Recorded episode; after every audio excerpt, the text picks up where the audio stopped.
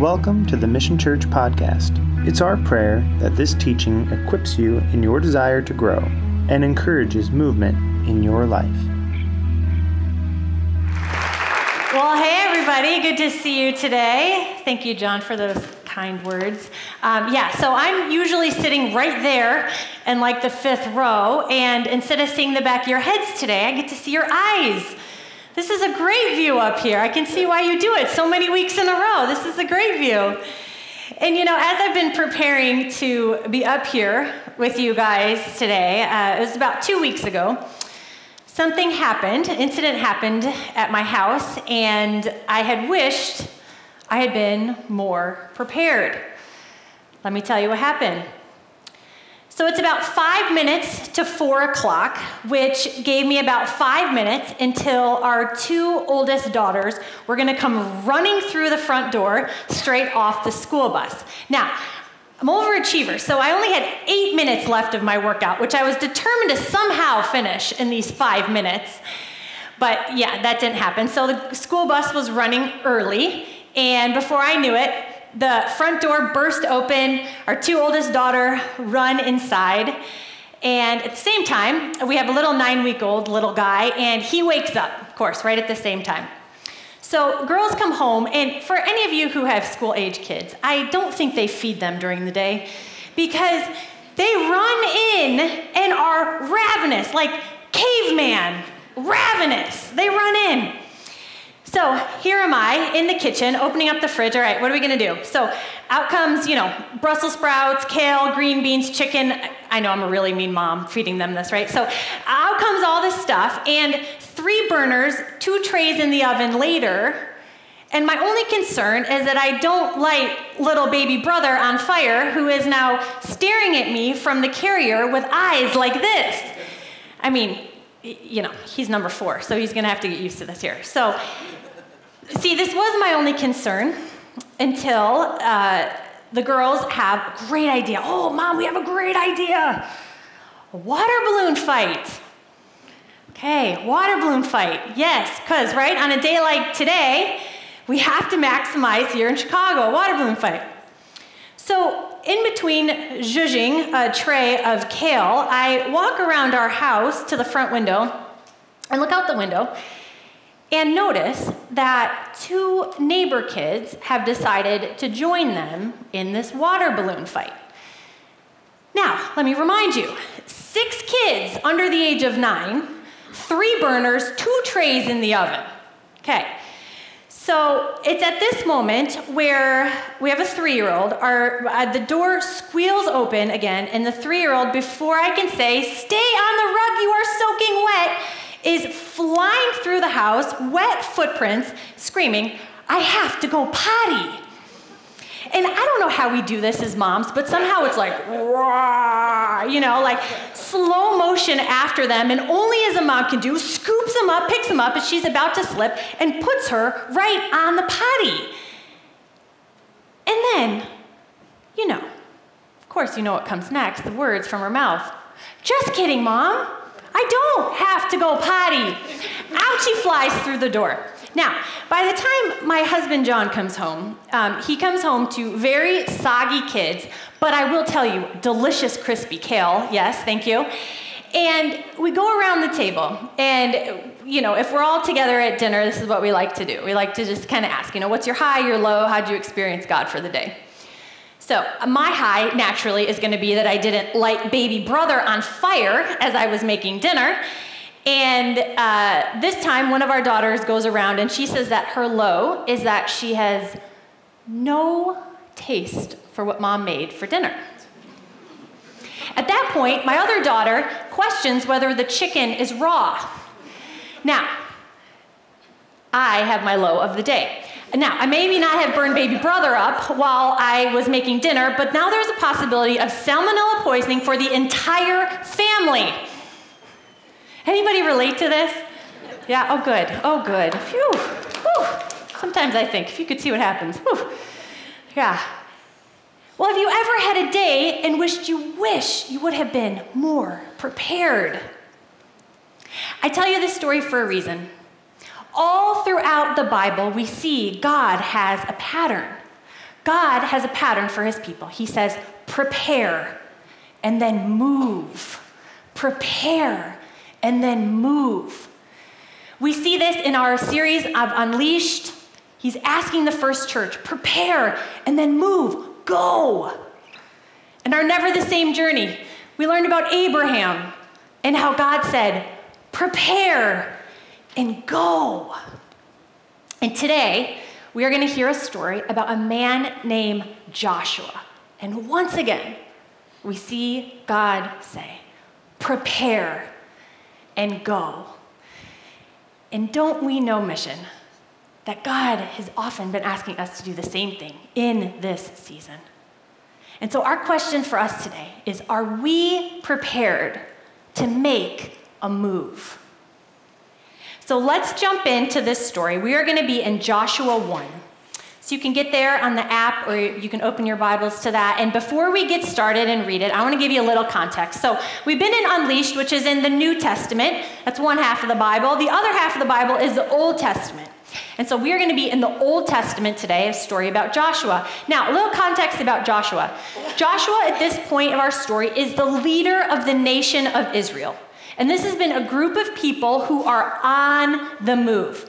This group of people have actually been wandering around the desert for 40 years. And now we find this nation on the brink of the Jordan River, about to get to the promised land, the land that God has promised them since the time of Abraham.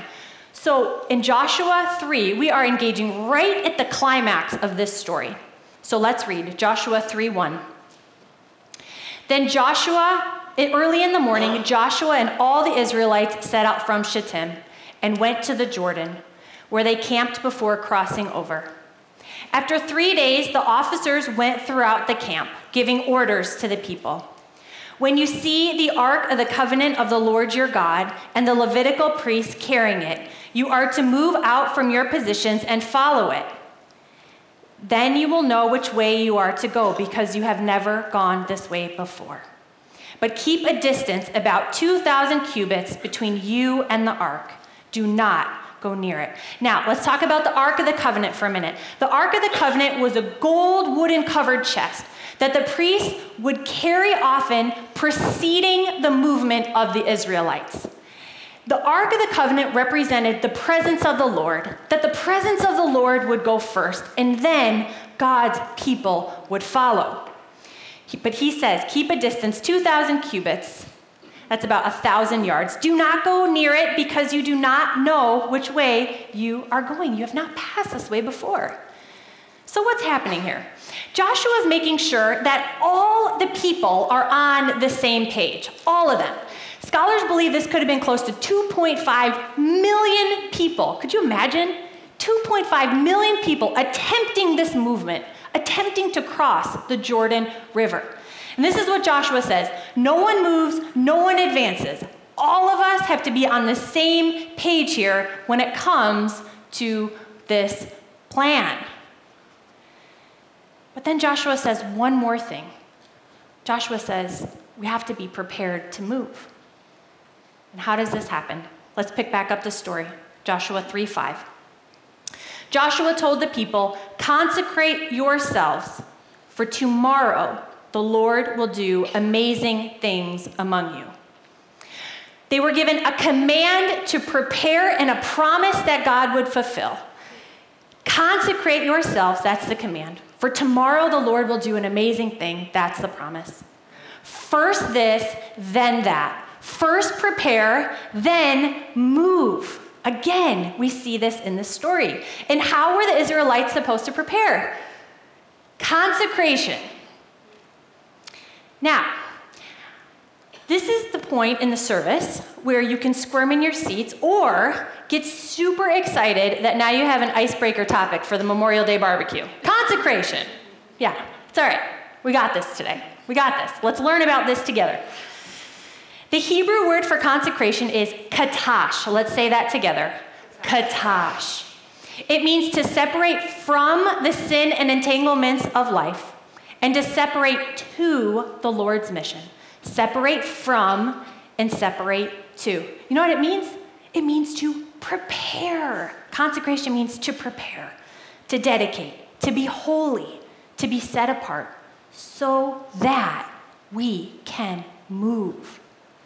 It's how we are prepared to move. And one of the ways the Israelites would consecrate themselves would be to physically change their clothes. So, part of this preparation that Joshua is asking them to do is to physically change their clothes as a way to symbolize to God hey, we're setting ourselves apart, we're preparing. We're prepared to see your presence go before us so that we can move. And, you know, I don't know if you ever do this when you're reading the Bible, but you kind of just stop and scratch your head a little bit and you just say, like, but why? Like, why, why consecration? Why did they have to be prepared? I mean, it's God. So if He promises something, like, won't it happen? Won't it just happen? And I found this really helpful quote as I was wrestling through this, and I want to share it with you that explains more about this. The writer writes Did you know that generally miracles require a partnership between God and man? Though ultimately God performs the miracle, he expects us to do our part to merit his intervention.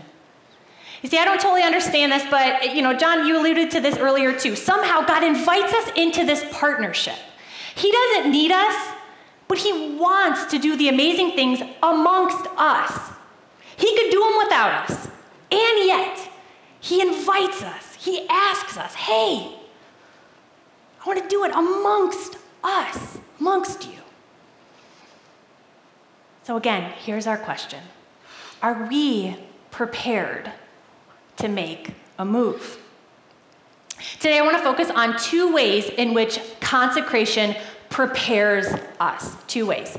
First way consecration prepares us is that it frees us. You see, consecration sounds like this scary, intimidating, oh, I got to shift in my seat type of word. Consecration frees us. It's a posture before God to really say, you know what? I'm not fooling anybody. I do not have this life all together. The attitudes, the behaviors, the patterns, my own strength. I cannot do this on my own. And this is where consecration is so freeing because I don't know about you, but I feel that weight sometimes of thinking, ah, I gotta do this on my own my own strength. Oh, I gotta get better, I gotta get better, I gotta get better. And consecration frees us. God says, I know you need help preparing. I know you don't have this all together. And guess what? I've made a way to help you prepare. Consecration frees us. And as I think about consecration freeing us, I think of um, the Tough Mudder races. Have you guys ever done, anybody ever done a Tough Mudder race? Yeah? Yeah. You guys are clean today. That's nice. Thank you. Yeah. Um, I've never done a Tough Mudder race, but I have friends who have done Tough Mudder races, and they explain to me about these races because, you know, I go on social media and I'm like, you're so happy for being so dirty. Like, and you paid for that. So help me, help me understand why you're smiling as you're filthy here. And so they explained to me about the race and how at different parts in the race, like, you know, you're just muddy and covered, and at different parts, you're actually stuck, you're trapped, you're in the mud. And then you have a team, you have friends around you who help you get unstuck, because you can't do it on your own, and help you get unstuck from the mud. And then I just picture my friends. I picture my friends going home and taking a shower. You know, like not like a, I'm just gonna run through the sprinkler. No, like for real taking a shower. And then I picture their shower needing to take a shower. Like they've, you know, their shower then just did a tough mudder race after they took a shower. And I picture consecration and how it frees us is like a spiritual shower freeing us from our heads to our hearts. Cleansed, free, prepared. I think of the classic hymn, Take My Life and Let It Be, right? We're talking about all the parts of us, God, that we want to be free, that you would use us to do amazing things among us. Take my life and let it be consecrated, Lord, to thee. Take my hands, let them move at the impulse of thy love. Take my feet and let them be swift and beautiful for thee. Take my voice and let me sing, always only for my King. Take my lips and let them be filled with messages for thee. Take my silver and my gold. Take my love, my God, I pour. At thy feet its treasure store. Take myself, and I will be ever only all for thee. Take my life and let it be consecrated, freed, Lord, to thee. So, what is it for you today? As you look at this hymn, take my what and let it be consecrated, freed, cleansed, Lord, to thee. Maybe God has been giving you new eyes to look around your neighborhood, to see people and faces that maybe you haven't seen before, that He eagerly wants to use you to help share about His love. Maybe in this never the same journey, it's your silver and your gold, it's your treasure, it's your money, it's your income. And for the first time, you're like, oh God, right? Okay, okay, consecrated, free me, God, free me. For me, it's been my lips. God, I don't know how to do this. Fill my lips with messages for thee. Maybe it's your heart. Maybe even for the first time. Maybe today, even in worship. As you're wrapping your brain around this Jesus and about his love for you. Maybe today it feels like, ah, oh, God, I give you my heart. I know I can't do this by myself. Would you free me? Would you cleanse me? Would you prepare me? What is it for you? What do you need to give to God to be spiritually cleansed today, to be free? So that God can do amazing things amongst us. The first way we prepare through consecration is that it frees us. The second way we prepare through consecration is that it makes room. It makes room in our schedules and in our plans, in our agendas, in our houses. John quoted Dallas Willard earlier, and I'm going to do it again. This is what Dallas Willard says about hurry and about making room. He says, You must ruthlessly eliminate hurry from your life. For hurry is the great enemy of spiritual life in our world today. Ruthlessly eliminate hurry. It goes against everything in our Chicagoan blood. Ah, oh, man. To eliminate hurry, doesn't it? And I picture the Israelites on the brink of the Jordan River saying, What? Are you kidding me? Why must we go back and prepare? Why must we wait? Hey, remember us? We were like wandering for a long time, right? 40 years? Like, we're here. We are right here. So, what is it, God? Why would you have us make room? Why would you have us stop? And I'm guessing if we went around the room today, all of us would have a why must I wait moment in our life.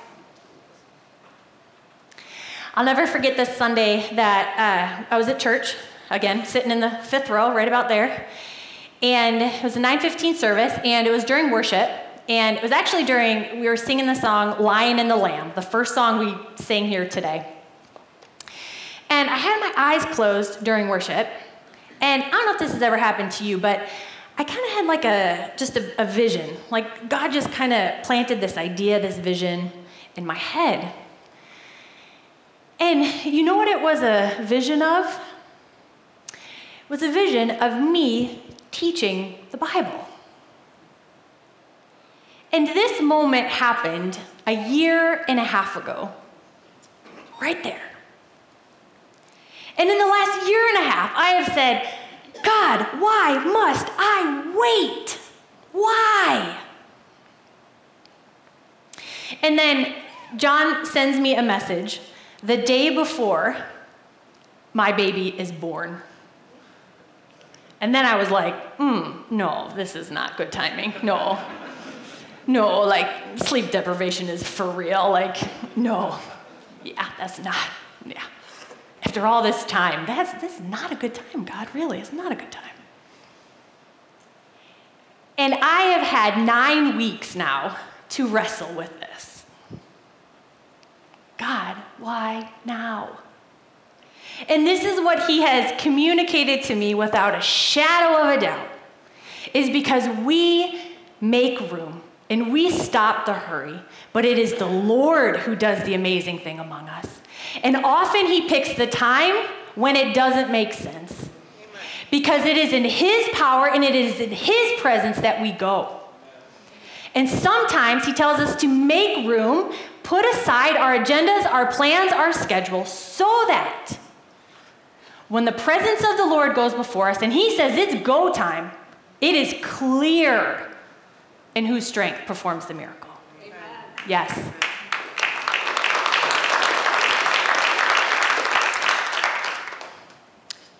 Consecration will not only mess with our schedules, but it will make our schedules. Are we free? Are we free? Do we feel free today?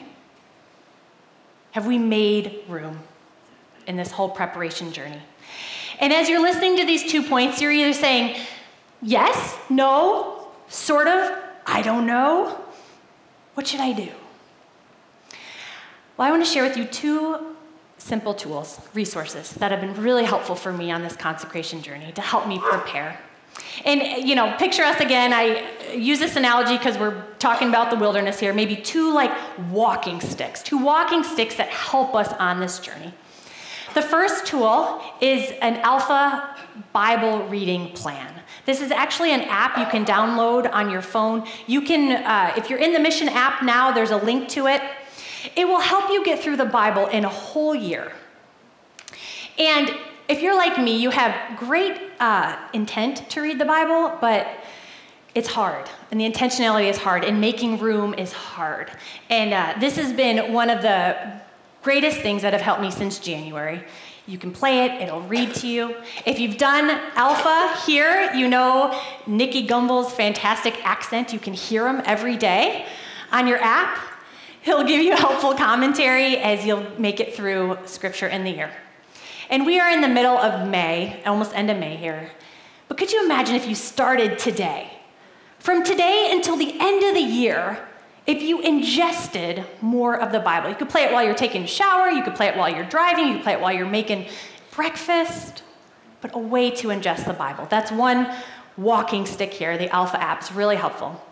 Second one is how we digest the Bible. So once we ingest it in us, what do we do then? How do we make this apply to our lives today? Helpful thing is called SOAP devotions. So it stands for scripture, observation, application, and prayer. And this is the way that we actually figure out what God is speaking to us through scripture. And, and God, you know, maybe, maybe you're here on Sunday and sometimes you think that's exactly what I needed to hear, or you pick up the Bible and you think that's exactly what I needed. God answers prayers in real time. I didn't know what I was going to uh, be talking about. And my friend Andrea just kept saying, Pray for a verse, pray for a verse, pray for a verse. And I'm like, Okay, I'm to pray for a verse. And it was a Thursday, and I was listening to a podcast, and there was a certain passage that was talked about. Came here on Sunday, and I was reminded of a certain passage. On Monday, April 23rd, as I opened up my Alpha Bible reading plan, guess what passage was for that day? Consecrate yourselves, for the Lord will do amazing things among you. We if we ingest and digest the Bible, God will answer these prayers in real time. And maybe you're like me sometimes too, where you think like, well, okay, how am I, where do I start? How do I understand this? Like, this is only for people who teach the Bible. And then one day you find yourself up here teaching the Bible. so, just to normalize this for all of us. I want to show you this card. Last week we walked out of we walked out of church, and uh, my husband John and I went to pick up our six-year-old Julia from Mission Kids, and she comes running after us, and she, Mama, Papa, Mama, Papa, look what I did! Look what I did! And she has this card in her hand, and she said, "Guess what? I did a soap devotion during Mission Kids today." I said, That's great. She said, Yeah, for a while it was just Miss Kathy and I and our circle. And I said, I see my papa do these soap devotions, Miss Kathy. Would you help me do a soap devotion? Our six year old can do a soap devotion. This book was meant to be understood, it was meant to be ingested and digested so that the power of God communicating to us could help us, could lead us, could convict us, could guide us into where we are to move and where we are to go. Maybe one of your next steps is to do alpha or formation this summer. You don't have to do this alone. These steps are all part of uh, our growth plan. We'll show you about the app, we'll show you about the soap devotions. You don't have to do this alone. And you already belong here because you're here. You don't have to earn anything to belong here. So maybe your move, maybe your step in preparation is to be a part of one of those groups this summer. God prepares his people and then he has them go. Consecration frees us and allows us to make room so that the Lord can do amazing thing among us. Now let's pick back up at this story and find out what happens. All the Israelites now have consecrated themselves, and let's see what the Lord is about to do. Joshua 14. So when the people broke camp to cross the Jordan, the priests carrying the Ark of the Covenant went ahead of them. Now the Jordan is at flood stage all during harvest. Yet as soon as the priests who carried the ark reached the Jordan and their feet touched the water's edge, the water from upstream stopped flowing. It piled up in a heap a great distance away at a town called Adam in the vicinity of Zarethan, while the water flowing down to the Sea of the Arabah that is the Dead Sea, was completely cut off. So the people crossed over opposite Jericho. The priests who carried the Ark of the Covenant of the Lord stopped in the middle of the Jordan and stood on dry ground while all Israel passed by until the whole nation had completed the crossing on dry ground. We see it again. God's presence goes first, and his people follow. And he did this during the harvest, when the Jordan would be overflowing, the most impossible of situations. After 40 long years, God says, Now move, so that my power will be made known in the most impossible of situations. All, the whole nation, can I remind us, probably 2.5 million Israelites were set to cross this. We see it in Acts, all the believers. We see it here, all the Israelites. What about us? Let's make it all of us mission, that we would be prepared, that would be on a journey to being prepared, that we would take a step even today to consecrate ourselves, to prepare, so that the Lord could do amazing things even among us. I want to wrap up this message by um, circling back all the way to the first story I told you. Remember the Brussels sprouts and try not to burn my little baby? So it ties in with this picture. Many of us, this, we were at this event, Advanced, Com- Advanced Commitment Night, and it was, for the majority of us, our first time in our church building, our new church building. And one of the activities we were invited to do was to write prayers on this part of the floor so that we would be a church that was built on prayer. And many of us wrote prayers of what was on our heart.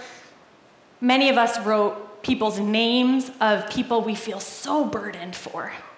Ah, that we just want God's love to wash over them. And they would know that they could believe that could be cleansed and they could be freed. Well, on this section of floor is the name of the family of those two kids who were joined in the water balloon fight.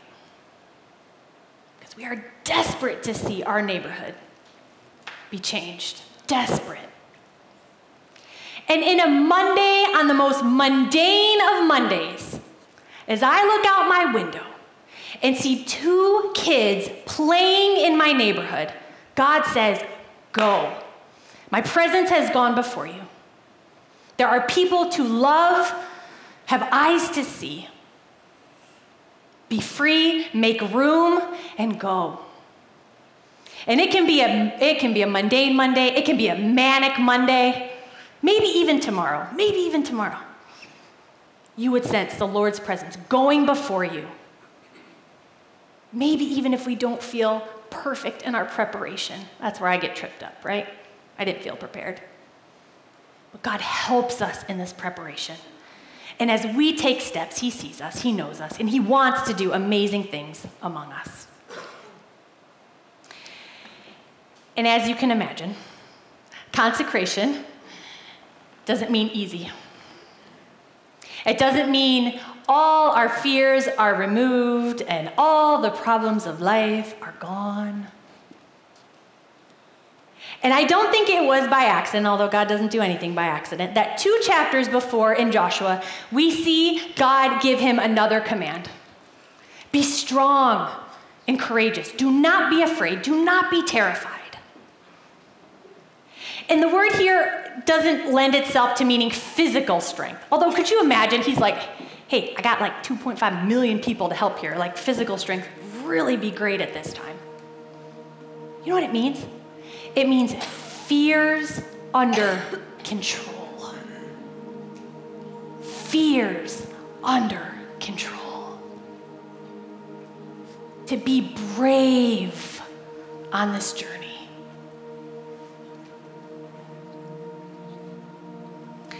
I'm going to pray for us, and then we will respond in a time of worship. And I would invite you in this time of worship to consecrate yourself before God, the same God who parted the Jordan River. And during this song, whatever you need to do to be free, to be cleansed, to make room Maybe you want to close your eyes. Maybe you want to put your hands up. Maybe you want to put your hands out. Maybe you want to kneel. Maybe you want to face plant.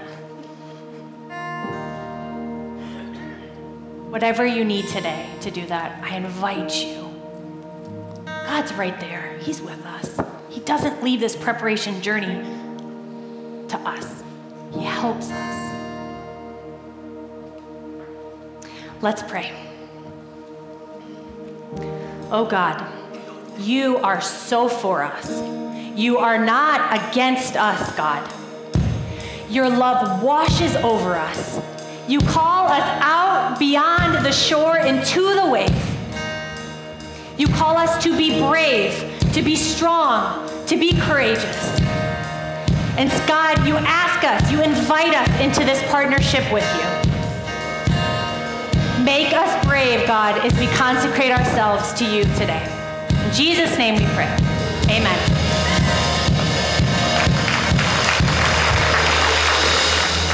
Thanks for listening. You might be asking, now what? Well, simply head to wearemission.com and discover where your next steps could take you.